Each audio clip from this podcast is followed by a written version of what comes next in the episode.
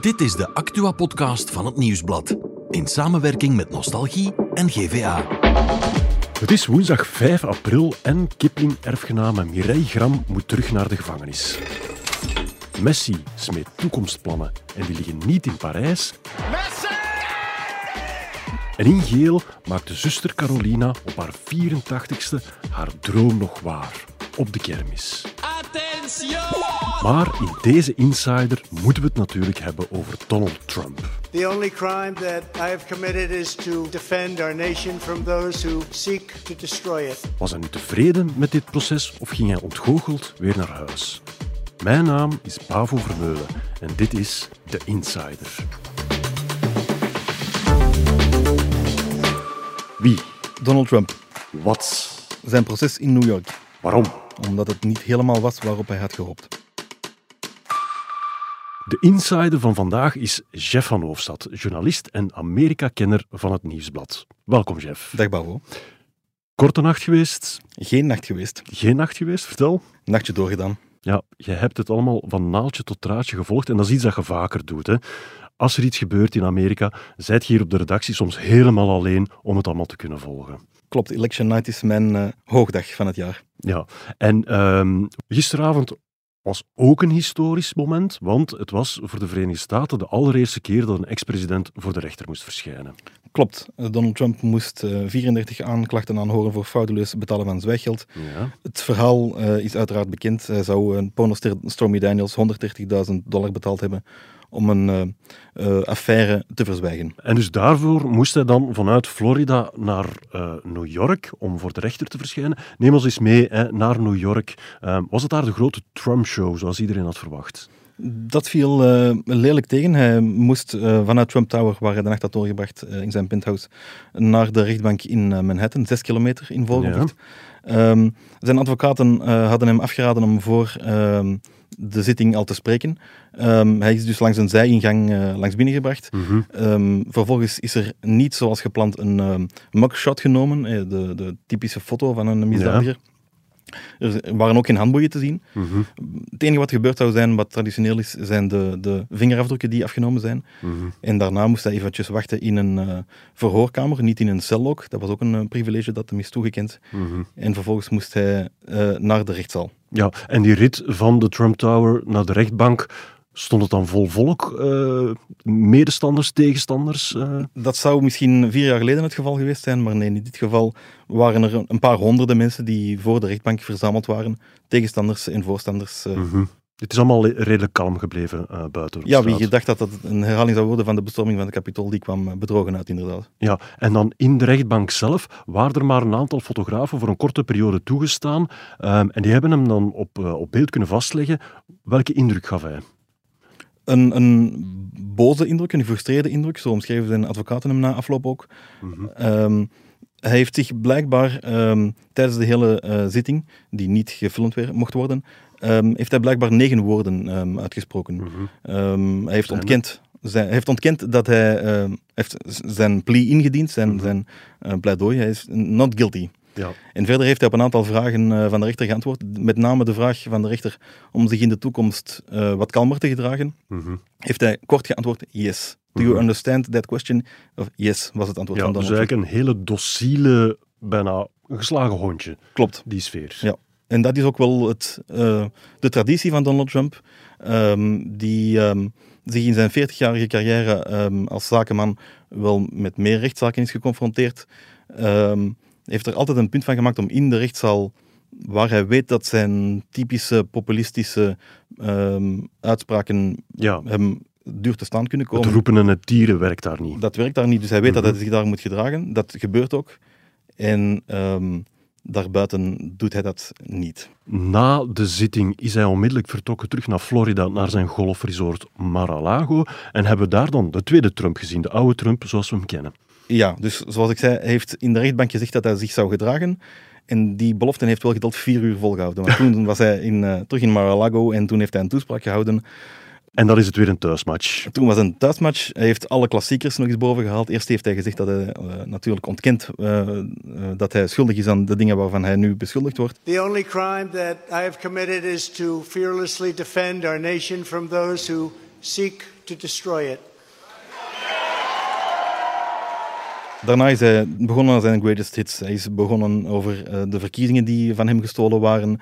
From the beginning, the Democrats spied on my campaign. Remember that? Um, dat hij uh, vervolgd wordt uh, door het extreem linkse gerecht, dat het een heksenjacht is. Um, eigenlijk is elke uitspraak van Donald Trump een, een variatie op dat thema deze dagen ongeveer. Mm -hmm.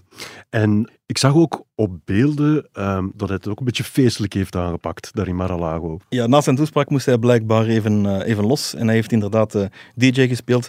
Ik weet niet zeker of hij echt heel veel kan scratchen, maar hij heeft blijkbaar toch een Spotify-list opgezet waarschijnlijk. Ja, en er was ook een nummer bij dat nogal symbolisch, allee, uh, dat nogal wat symboliek in zich droeg. Ja, blijkbaar heeft hij dan een liedje opgezet van het January 6 Prison Choir. Een groep mannen die veroordeeld zijn voor de bestorming van het kapitool en die hun frustraties nu uitwerken op muzikale wijze.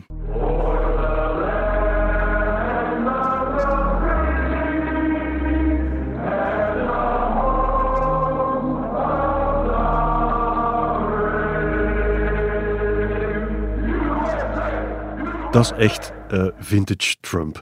Straks gaan we het nog hebben over de gevolgen van deze eerste procesdag, maar we gaan er even uit voor een commerciële boodschap. Tradities en gewoontes, anders maar ook niet. Zolang dat je het maar viert met wie dat je garen ziet.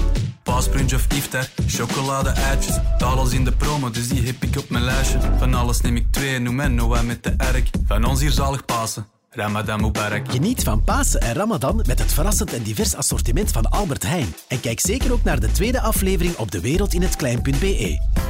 Dat is het lekkere van Albert Heijn. Jeff, het blijft me fascineren dat Donald Trump, die normaal gezien massas mensen op de been kan brengen, dat er nu zo weinig volk buiten aan het gerechtshof stond voor hem. Klopt, maar dat heeft natuurlijk ook te maken met wat er de afgelopen vijf jaar gebeurd is. Ja. Er zijn heel veel mensen die het misschien nog, nog altijd eens zijn met Donald Trump en waar hij politiek voor staat, ja. maar die het wel gehad hebben met het circus dat er uh, bij Donald Trump altijd uh, komt te kijken en het geweld, of de oproepen tot geweld, die daar dan blijkbaar ook altijd bij moeten horen. Ja. Uh, dan hebben we het voor die mensen die vroeger wel voor hem het kapitool bestormden, die zeggen vandaag nee. Klopt, de groepering achter de bestorming van het kapitool, of een van de actiegroepen achter de bestorming van het kapitool, Stop the Steal, ja. die hebben nu gezegd, we zijn het er nog altijd mee eens dat dit een politiek proces is, maar we gaan niet op straat komen, want de vorige keer heeft hij ons uh, ook in de steek gelaten. Toen uh, zijn wij voor hem op straat gekomen, maar heeft ons vervolgens uh, niet geholpen toen wij veroordeeld werden of toen wij naar de gevangenis moesten. Ja, klopt. Nu, de afwikkeling van deze zaak gaat nog een eindje duren. In december wordt pas, wordt pas begonnen met de pleidooien. Als je moet vooruitblikken, hoe groot is het risico dat Trump veroordeeld wordt? Er zijn twee aanklachten. Um, of twee, twee grote lijnen in de aanklachten. De zwaarste aanklacht luidt die um, van een uh, overtreding op de kieswetgeving, ja. of het be beïnvloeden van de, van de verkiezingen. Ja. De kans lijkt me klein dat hij daarvoor veroordeeld wordt. Daar Waarom? staan straffen van, van vier jaar op. Ja. Um, omdat de bewijslast voor uh, een uh, felony, heet dat, uh, veel zwaarder is dan die van een misdemeanor. Ja, en wat is dat tweede luik dan van, van die aanklacht? Het betalen van zwijggeld, verkeerlijk of frauduleus opnemen in de, in de boekhouding. -hmm. Straf daarvoor? Een boete of een taakstraf. Ja, en jij hebt de indruk dat het eerder in die richting zou kunnen uitgaan. Blijkbaar. In New York wordt er wel, uh, of zijn in het verleden wel duizenden mensen daarvoor veroordeeld. Dat is een veel uh, gangbaardere uh, proces. Ja, wat je wel hoort is dat zelfs als het maar een boete is uh, die hij krijgt, zou dat de deur kunnen openzetten naar nog veel meer processen tegen hem. Want er ligt nog wel van alles op de plank. Ja, de bestemming van het kapitool is er nog een onderzoek lopende. fraude bij zijn, bij zijn Trump Organization is er, is er nog een onderzoek lopende. de documenten die hij heeft achtergehouden in uh, Mar-a-Lago is nog een onderzoek lopende. En um, voor de verkiezingsbeïnvloeding in Georgia is er ook nog een, een, een, een Mhm. onderzoek lopende. Dus er zijn heel veel en veel belangrijkere en veel zwaargewichtigere zaken die nu nog onderzocht worden. En um, men uh, vertelt dat de procureurs in al, die, in al die zaken in het verleden niet goed durfden Trump um, aan te klagen, omdat zij dan een primeur zouden hebben. Ja, ja. Ze zouden de eerste zijn die een, een president of een oud-president zouden vervolgen. Mhm. Mm -hmm. Nu die barrière is weggevallen, laat ik mij vertellen, zijn ze geneigd om dat, om dat toch sneller te doen. Ja, in dat opzicht um, kun je het niet anders zien dan een groot kantelpunt voor Donald Trump. Hè? Want eens dat die um, sluisdeuren opengaan, kan het snel achteruit gaan voor hem. Dat klopt. Die zaken zijn veel, wegen veel zwaarder uh, juridisch gezien. Um, dus als hij daarvoor veroordeeld zou worden, dan zijn de gevolgen uh, nog veel zwaarder dan wat hij nu riskeert. Ja, wat ik mij ook afvraag, um, na heel uh, afgelopen nacht, Wordt er vanuit het Witte Huis daar zo handenwringend naar gekeken? Zijn ze blij um, dat dit Trump allemaal overkomt? Is Biden, um, zit hij voor zijn televisie? Uh, nee, volgens zijn woordvoerder was uh, president Biden, uh, een, had, had, hij een heel drukke agenda en was hij niet van plan om daar naar te kijken en ging hij eens kijken als hij toevallig eens vijf minuten tijd had. Ja, maar hoe percipieert hij dit proces? Wel, dit is voor, voor president Biden een, een afleiding mm -hmm. van zijn eigen prioriteiten, van, zijn, van de eigen zaken die hij wil realiseren. Omdat het gewoon allemaal weer over Trump gaat. Het gaat, altijd, vervelend. het gaat altijd weer over Trump. En dat is ook vervelend, want de Republikeinen worden hierdoor in een, in een woede gejaagd, worden, worden uh, opgezet tegen de Democraten, waardoor mhm. het veel moeilijker wordt om iets door het congres te krijgen. Anderzijds kan het natuurlijk wel dat men in het Witte Huis heimelijk, dan toch heel heimelijk, supportert voor, voor Donald Trump in deze. Hoezo? Omdat het best zou kunnen dat als het op, de, op deze manier verder gaat, dat hij de Republikeinse genomineerde wordt voor de volgende presidentsverkiezingen. Omdat hij zo in de aandacht Omdat hij zo in de aandacht staat. Ja. Meer dan Ron DeSantis, die nu in de peilingen uh, klappen krijgt momenteel. Ja. En in de algemene verkiezingen zal Biden het veel gemakkelijker hebben tegen Trump, die heel veel gematigde kiezers afschrikt, dan tegen een DeSantis die die heel veel geschiedenis niet heeft. Interessant.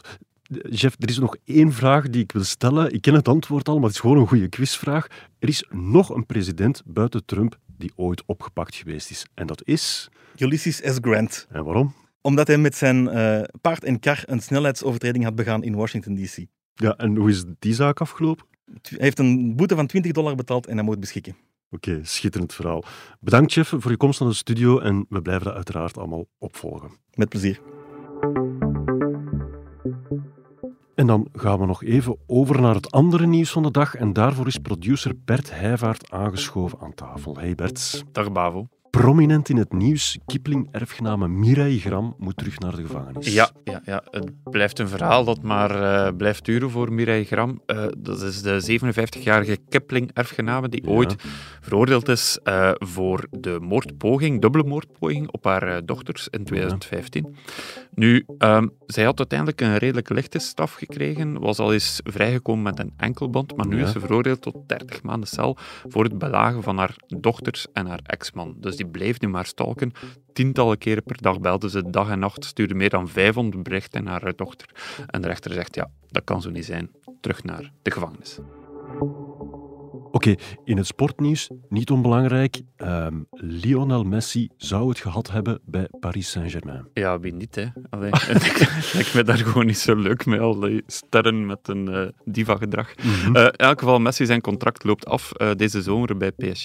Ja. en hij zou dat niet verlengen. Um, er zijn een aantal opties. Barcelona, zijn oldschool homeclub. Ja, dat is altijd um, gezegd geweest, van de kans is groot dat hij terugkeert. Ja, ja, de vraag is, hebben ze geld om hem te betalen? ja, en is hij niet te oud om de ploeg nog te dragen. Dat ook, dat ook. Hij is 35, dus ja, uh, mm -hmm. het is zeker en vast zijn laatste grote transfer.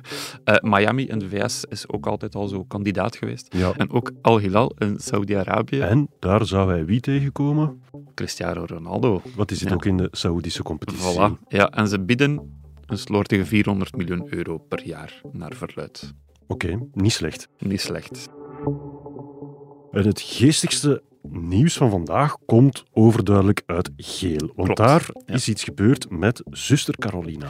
Zuster Carolina, 84 jaar en al 60 jaar lang is ze kloosterzuster in Geel. Mm -hmm. En dat moest gevierd worden. En ja. hebben ze haar gevraagd van, hoe kunnen we dat vieren? En ze had gezegd, wow, als kind heb ik ooit eens in de botsauto's gezeten. Attention!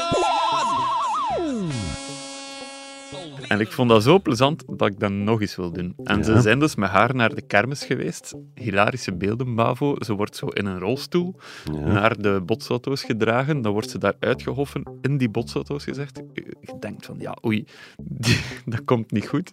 Maar een keer als ze in dat karretje zit, ja. samen met de directeur van het uh, rusthuis... Wordt een echte wegpiraat. Ja, ja dan uh, zie je haar helemaal opleven en uh, ja, vindt ze het allemaal fantastisch. Uiteindelijk komen ze dan nog met zo'n blauwe suikerspin af naar zuster Carolina. En zelfs ze nog smoutenbollen gegeten hebben. Dus de dag van haar leven op haar 84ste. Ja, dus dat kan al van de bucketlist geschrapt worden. Inderdaad. Oké, bedankt Bert. En morgen zijn we er weer met een nieuwe Insider.